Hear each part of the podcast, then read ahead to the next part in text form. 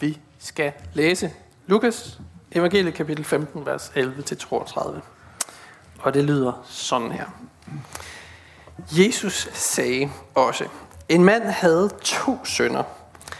Den yngste sagde til faren, Far, giv mig den del af formuen, som tilkommer mig. Så delte han sin ejendom imellem dem. Nogle dage senere samlede den yngste alt sit sammen og rejste til et land langt borte. Der øslede han sin formue bort i et udsvævende liv. Og da han havde sat det hele til, kom der en streng hungersnød i landet, og han begyndte at lide nød. Han gik så hen og holdt til hos en af landets borgere, som sendte ham ud på sine marker for at passe svin. Og han ønskede kun at spise sig mæt i de bønder, som svinene åd. Men ingen gav ham noget. Der gik han i sig selv og tænkte, hvor mange daglejere hos min far har ikke mad i overflod. Og her er jeg ved at sulte ihjel. Jeg vil bryde op og gå til min far og sige til ham, Far, jeg har syndet mod himlen og mod dig. Jeg fortjener ikke længere at kaldes din søn. Lad mig gå som en af dine daglejere. Så brød han op og kom til sin far. Mens han endnu var langt borte, så hans far ham, og han fik medynk med ham og løb hen og faldt ham om halsen og kyssede ham. Sønnen sagde til ham, Far, jeg har syndet mod himlen og mod dig. Jeg fortjener ikke længere at kaldes din søn. Men faren sagde til sine tjenere, skynd jer at komme med den fineste festdrag og give ham den på. Sæt en ring på hans hånd og giv ham sko på fødderne. Og kom med fedekalven, slag den og lad os spise og feste. For min søn her var død, men er blevet levende igen. Han var fortabt, men er blevet fundet. Så gav de sig til at feste. Men den ældste søn var ude på marken, og da han var på vej hjem og nærmede sig huset, hørte han musik og dans. Og han kaldte på en af karlene og spurgte, hvad der var på færre. Han svarede, din bror er kommet, og din far har slagtet fedekalven, fordi han har fået ham tilbage i god behold. Der blev storebroren vred, og ville ikke gå ind. Øhm, hans far gik så ud og bad ham komme ind, men han svarede til sin far, nu har jeg tjent dig i så mange år og aldrig overtrådt et eneste af dine bud, men mig har du ikke givet så meget som et kid, så jeg kunne feste med mine venner. Men din søn der, som har øslet din ejendom bort sammen med skøger, da han kom, slagtede du fedekalven til ham. Faren svarede, mit barn, har, du har altid øh, mit barn, du er altid hos mig, og alt mit er dit. Men nu burde vi feste og være glade, for din bror her var død, men er blevet levende igen. Han var fortabt, men er blevet fundet. Jeg har øh, helt klart nok monitorlyd heroppe fra, vil jeg sige. Så jeg kan i hvert fald godt høre mig selv. Øhm, jeg ved øh, ikke, om der er nogen af jer, der sådan er rigtig gode til at blive væk.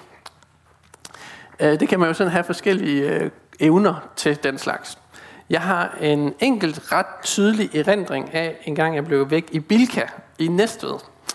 Øhm, og der blev kaldt over højtaleranlægget. Øhm, der står en lille Morten her i informationen og savner sine forældre. Øhm, det satte sig i hvert fald nogle spor i mig. Jeg kan tydeligt huske den dag, selvom jeg var en lille dreng. En anden gang, så var jeg øh, på den anden side. Øh, vi var på Å Festival, som er sådan en stor musikfestival i Sønderfælling. Og min ældste søn, han blev pludselig væk. Og sådan en lille dreng på en plads med 4.000 mennesker, så kan man godt blive sådan lidt bekymret. Så vi ledte, og vi ledte, og vi ledte i lang tid indtil han fik lust sig selv ud fra det toilet, toilet hvor han havde siddet spærret inde i to timer.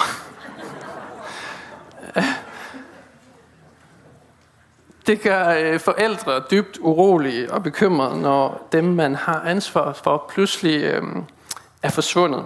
Øhm, og man kan nemt gå i panik, og man kan forestille sig alt muligt, der kan være sket med dem, eller de kan, ja, øh, gad vide, hvad der er sket med mit barn.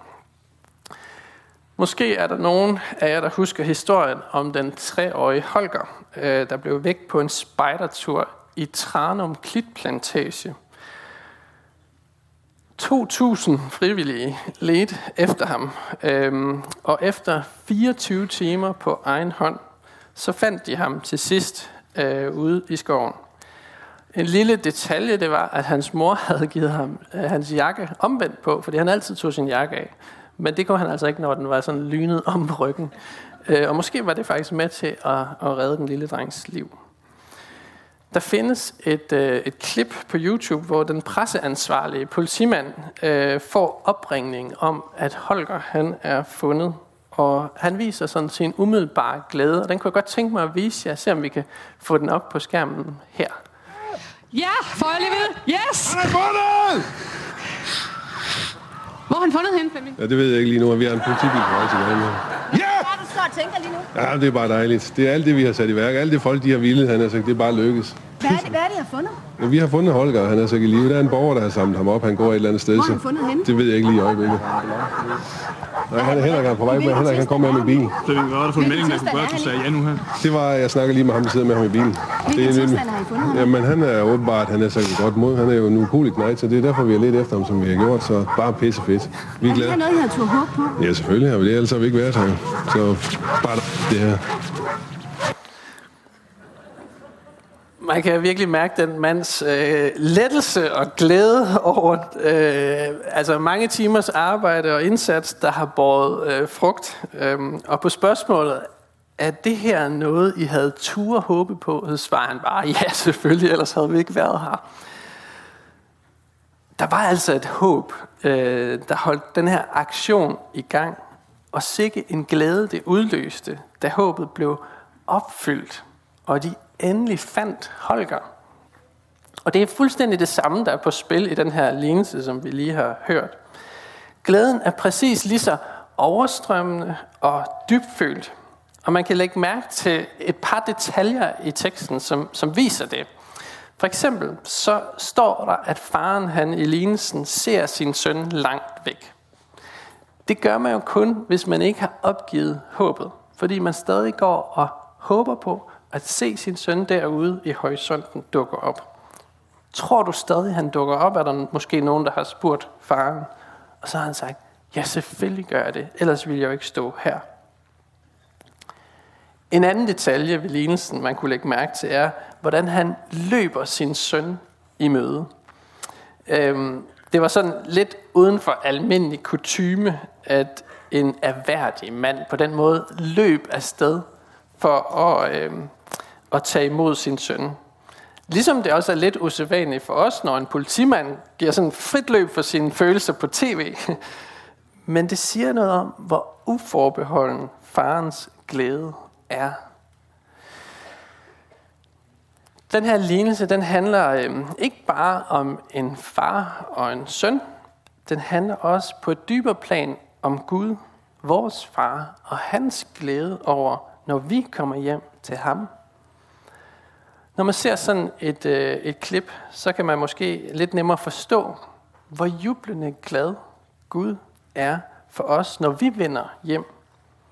Jesus siger et sted i Bibelen, ja, øh, sådan siger jeg jer, bliver der jublende glæde hos Guds engle over en sønder, som omvender sig. Men farens glæde er ikke slut endnu. Kom med fedekalven, slag den og lad os spise og feste.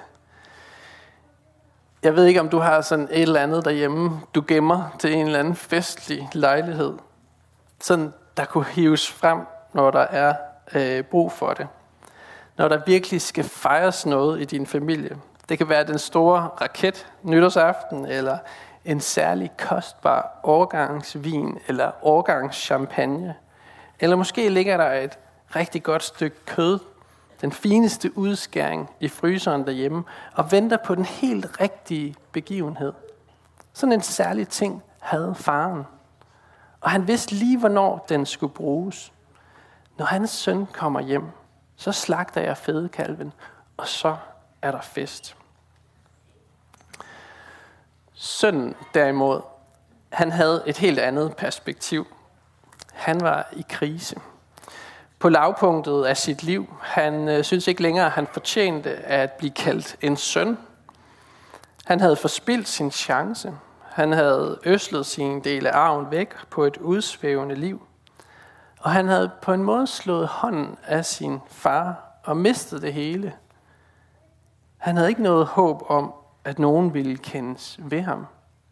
Han følte sig fortabt og ensom. Livet var håbløst. Men han kendte sin far som øh, en mand, der giver sine arbejdere nok mad. Og måske kunne han tage hjem til ham og få et job som arbejdsmand der. Og inden i sig selv, der gik han sådan og forberedte sig på, hvad ville han sige? Hvordan ville han undskylde det, han havde gjort? Hvordan skulle han formulere det? Og han blev enig med sig selv med at gå med, far, jeg har syndet mod himlen og mod dig. Jeg fortjener ikke længere at kaldes din søn. Lad mig gå som en af dine daglejere. Farens reaktion på den undskyldning er et billede på Guds ubeskrivelige kærlighed til os. Han ændrer nærmest ikke den undskyldning, som sønnen han har forberedt så fint. Han tager bare imod ham. Han byder ham velkommen hjem, uden betingelser og uden bebrejdelser. For sådan er Guds ubeskrivelige kærlighed. Den kommer til os uden krav og forbehold. Uanset hvad du har gjort. Der er noget helt ekstraordinært ved Guds kærlighed. Sønnen kommer i sit slitte og øh, brugte tøj, og, og faren han iklæder ham den fineste festdragt og giver ham sko på øh, fødderne, og han giver ham en signetring. Altså en ring, der signalerer, at han ikke bare er en arbejder på gården, nej, han er søn af huset, og han er indsat som arving igen. Der er noget fuldstændig urimeligt øsselt over, hvordan Jesus han beskriver Gud i den her lignelse. Som en, der hverken holder regnskab med synden, eller husker på den, eller bebrejder os for den. Men som i stedet viser os noget og barmhjertighed og tilgivelse. Han siger sådan lidt indirekte, jeg går ikke så meget op i, hvad du tænker om dig selv. Jeg går mere op i, hvad jeg tænker om dig. Og det er, at du er min søn, og jeg elsker dig. Men historien er faktisk ikke slut endnu på det her tidspunkt. For ude på marken, der står storebroren, og han er vred på sin far. Han vil ikke gå ind til festen. Ikke fordi han ikke sådan selv fortjente det. Tværtimod så siger han, nu har jeg gjort mig fortjent i så mange år, så han burde have været med til den fest. Han har en opfattelse af faren som en, man skal plise eller følge nogle regler, så han giver en det, man gerne vil have. Jeg tror, der er mange, der har det lidt på samme måde med Gud. Som en, man skal plise eller følge nogle regler, fordi så giver han os det, vi beder ham om. Storebrorens vrede er, øh, tror jeg, almindelig dynamik i familier. Når forældre viser deres kærlighed, kan det godt give bagslag i forhold til andre søskende, som kan føle sig overset. Som om de er mindre værd. Jeg tror, det samme kan ske i et fællesskab. Dem, som kender de sociale koder og spilleregler, de kan blive irriteret eller vrede på de nye, der kommer til.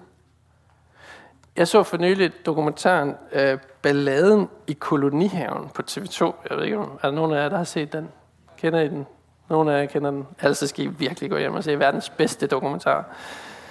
Øh, det er et perfekt eksempel på, hvordan man ikke skal gøre.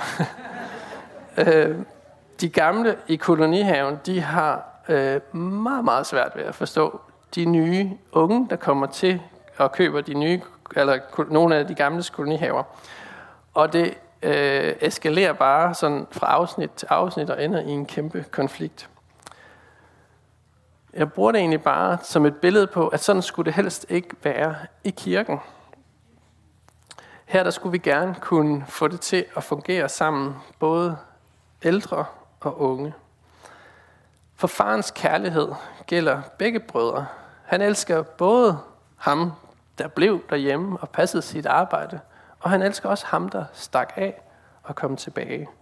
Han går dem begge to i møde i lignelsen og siger, kom nu ind til festen. Det er ikke kun den ene, der bliver inviteret ind. Nej, de bliver begge to inviteret ind til fest.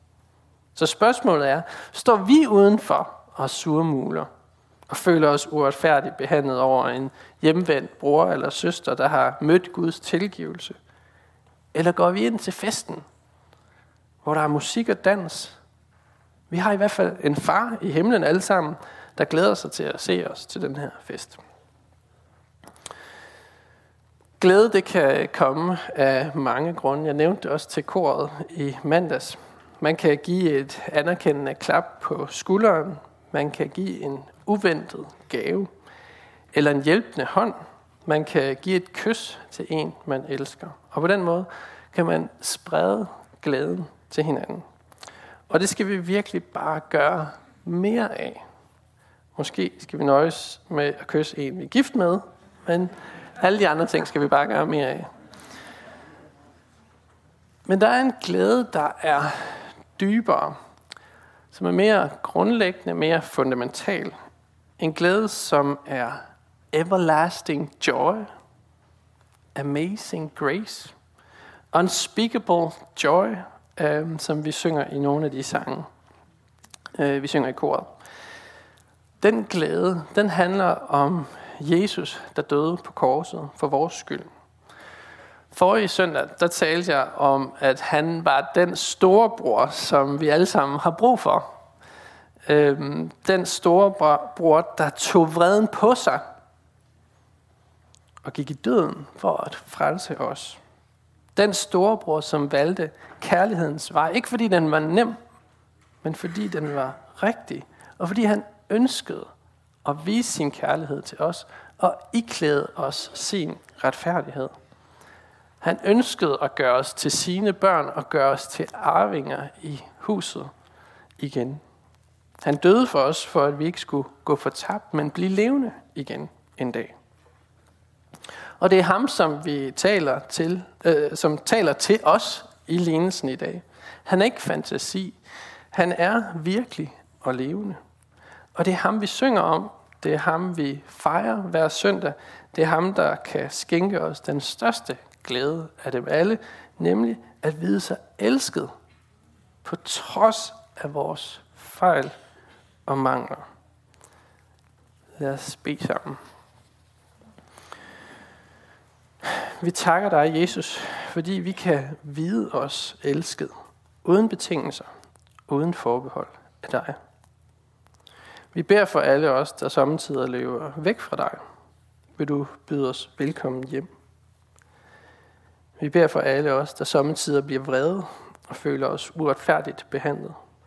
Vil du også byde os ind til fest.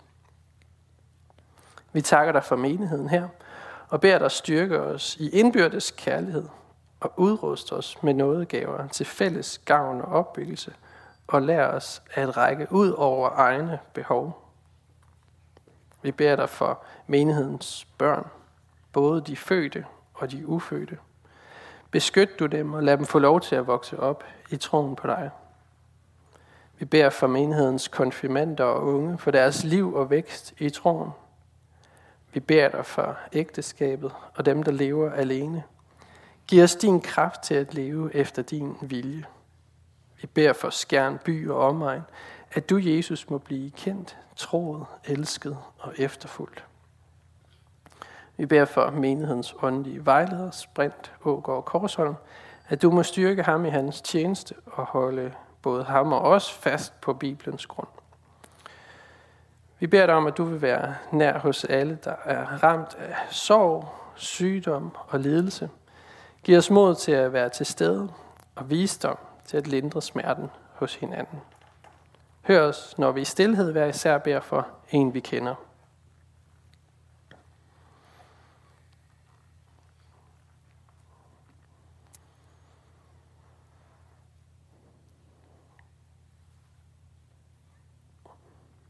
Så vil vi lægge vores to udsendte medarbejdere, Kirsten Østerby i Jerusalem og Daniel Amitsbøl i Asiat i Grønland, i dine hænder. Vi beder om, at du vil velsigne deres arbejde og lade deres øh, tjeneste bære frugt.